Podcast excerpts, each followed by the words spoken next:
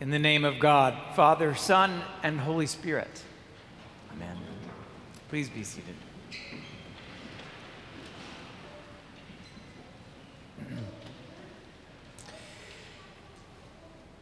Are you bored with being so proper? Do you want to have more fun? Mr. Tiger knows exactly how you feel. So he decides to go wild. So begins my favorite children's book, Mr. Tiger Goes Wild by Peter Brown. I think it's fairly recent. I read it first as an adult. I, I can't begin to do justice in telling the story without the illustrations, and, and I'm not going to do the full kind of Sunday, uh, nursery school walk through the book, but I do want you to at least have an image of the iconography uh, with which I am working this morning. You can see Mr. Tiger, he is properly dressed in top hat and tails. We'll put that right here so that you can see it. It's the story of a very proper tiger who dresses in coat and tie, just like all the other village animals, and who walks upright and sips his tea and appropriately and does everything as his society demands. Everyone was perfectly fine with the way things were. Everyone but Mr. Tiger. He wanted to loosen up. He wanted to have fun.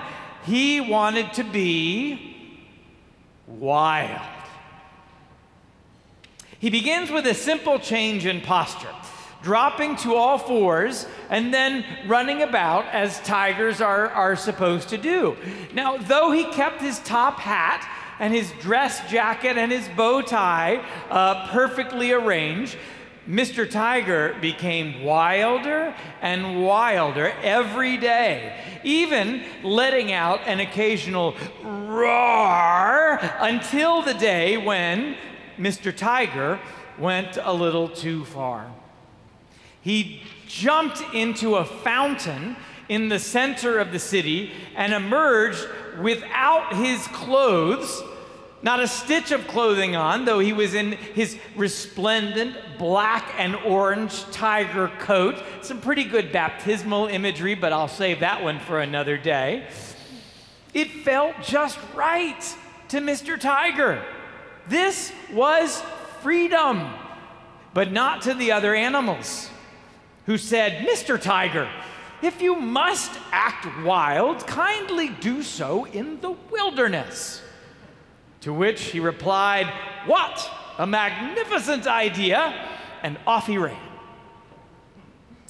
Now, uh, if you wanted something wild, you would have shown up at 9 o'clock today when animals, dogs, cats, all kinds of things, as well as a number of screenshots uh, of animals, we're, we're all blessed. It was, it was a zoo, it was wonderful.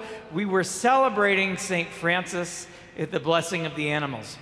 And St. Francis had a similar origin story to Mr. Tiger.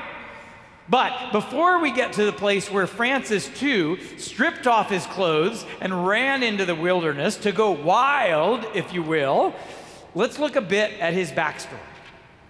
Lesser Feasts and Fasts had a pretty good insight on him when, it, when they wrote, Francis is perhaps the most popular and admired of all the saints, but probably the least imitated. Few have attained to his total identification with the poverty and suffering of Christ. To understand Francis, to get to know who this wild man really was, we have to look past the ways that over the centuries we have domesticated him and made him precious. We know him as the lover of animals, the lover of nature, as a friend to the poor, as a channel of peace, and the prophet of Brother Sun, with whom we would all love to share a pumpkin spice latte. He is all of the, well, he's most of those things. He's not all of those things. Um, but his message to us is far more radical than I, I'll bet many of us realize. Francis grew up at a, at a violent, in a violent time. It was one of disruption. It was one of economic change. It was in late 12th century Europe when the feudal agrarian world was giving way to city states, where a mercantile economy made some people fabulously wealthy while many others simply grew farther and farther away from prosperity. The division between those that had and those that had not was growing ever wider. As this mercantile economy grew, those trades, tra- tradesmen, those they couldn't get into the guilds. So many people suffered, many people starved. Banking was emerging as a force. Sure, that made some things possible, but it also meant money was flowing, but big interest was being charged as well. And so, in this, cloth merchants, such as Pietro de Bernardone, made a killing. This was a time when clothes made the man and money was cash was flowing. And so there was a fortune to be had. That was uh, Francis's father, by the way. So Francis grew up living what he thought was his best life. So every, every night, Francis would go out with his boys, with his crew, and, uh, and they'd go out, they'd have a fine, sumptuous dinner. They would drink a whole lot of wine, and then they would, uh, according to legend, commit all, all ways, all, mem- all, all possibilities of debauchery. And at the end of every night, who picked up the tab? Francis. Because Francis was loaded.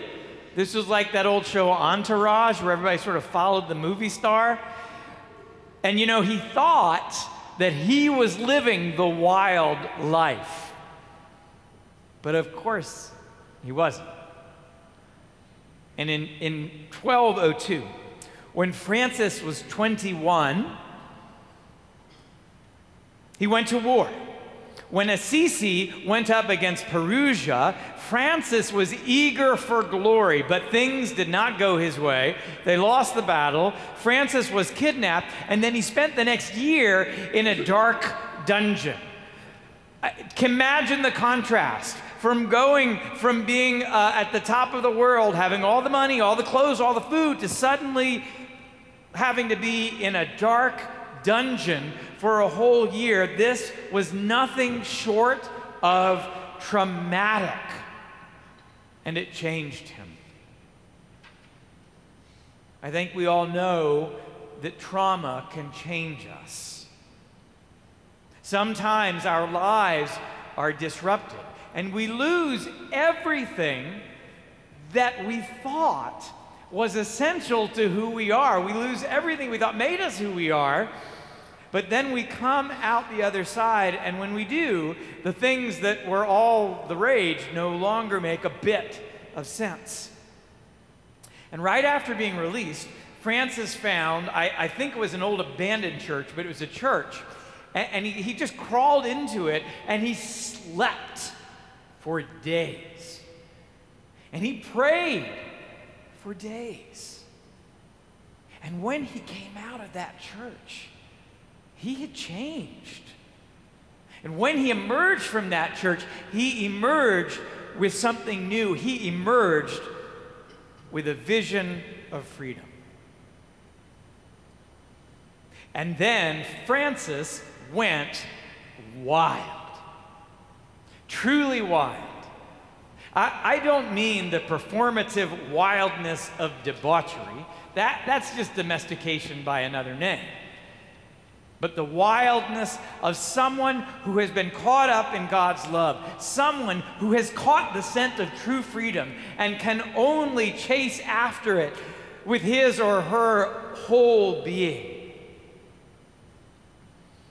Francis then renounced his wealth. He renounced his family name. He threw off his clothes, literally stripping naked, just as Mr. Tiger did in the, in the fountain in the middle of town.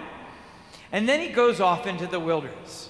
Now, not the faraway woods, but rather he found right by the town where he was a leper colony. And there he found a community of folk who had nothing, who were truly untouchable, who were cast aside. People were afraid of them. And Francis saw in them, Francis embraced it, literally embraced them. The one thing you don't do to someone with that disease is what Francis did. And he saw in them, in these folk who had nothing, he saw the people who were beloved of God and who were embraced by God's ravishing love. Francis then didn't just take on poverty as a spiritual practice, he fell in love with it. He fell in love with it, with the total gratitude of it, with the sheer reliance on God's goodness and mercy. Francis went wild. He discovered that fine wines and sumptuous clothes had not made him happy or free. Great wealth and the status of being able to pick up the tab whenever he wants, or the privilege of committing all manner of debauchery but not being called out for it, that didn't make him happy or free. Going to battle, violence had not make it, it made him happy or free, but pa- pa- Francis saw, looked at all this and he saw, he began to connect the dots and to realize that the violence of warfare and the sumptuousness of the material goods that, that made him the rich kid had a particular relationship with one another, and it all conspired to keep him from being truly free and from keeping all of those who it touched from discovering this freedom as well. And Francis cast all that off because he found his, that his joy was not in glory or in stuff, but in those things that gave, that sparked his gratitude. Brother sun and sister moon were gifts of the Creator that filled him with gratitude. He was humbled and filled with gratitude to imagine that God would make him, little Francis, a channel of peace and an instrument of, uh, of understanding.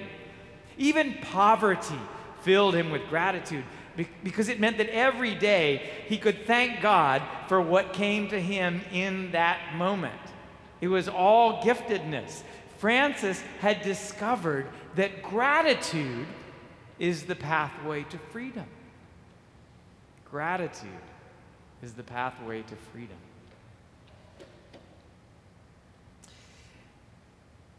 Francis, though, had a new crowd of people who were following him.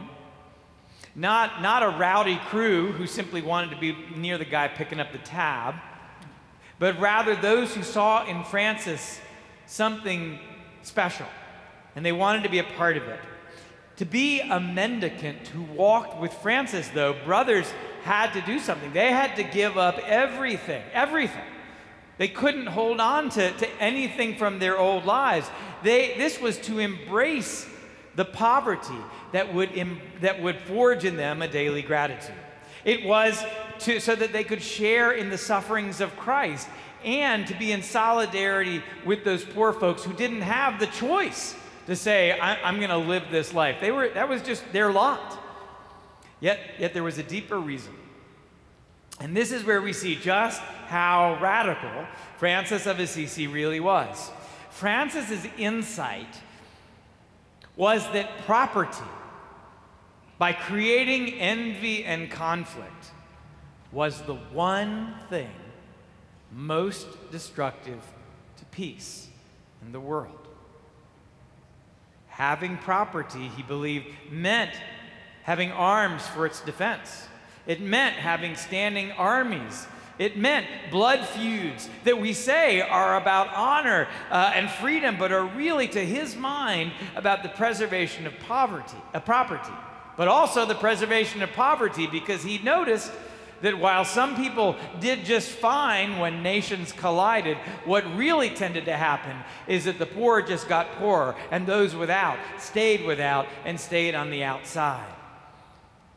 Is that not radical? I mean, can you, can you see that one being a, a center platform of, of any political party, especially kind of the major ones? No, not at all. That's how far uh, from many of our common understandings this vision of freedom and gratitude really can be. Francis believed that property and wealth and status and violence were all bound up together. He believed that poverty and solidarity with Christ and with the poor and a life of profound gratitude were the only antidotes to that. He did believe that the natural world was a gift from God. He did love animals. He did love creation. He believed all these things, and he held them together through his own suffering, but through his joy as well, with a smile that always reflected a deeper and unshakable love for all that God had created. He did this. The reason why we love Francis, the reason why we know everything that Francis did, is because he was so filled with joy and it just it just infused the world all around him when francis came to town it was the big show people showed up people did not miss that he was courteous he was genial he was extroverted he was fun while preaching he often danced he would he would weep he would make animal sounds. He would strip down to his underwear sometimes. He would even play the zither. I have good news for you. I do not own a zither. I make no promises about the other ones. And that is why we remember him. If Francis was, was just another rich kid who got religion, his insights on property and violence and, and even gratitude might have faded with him.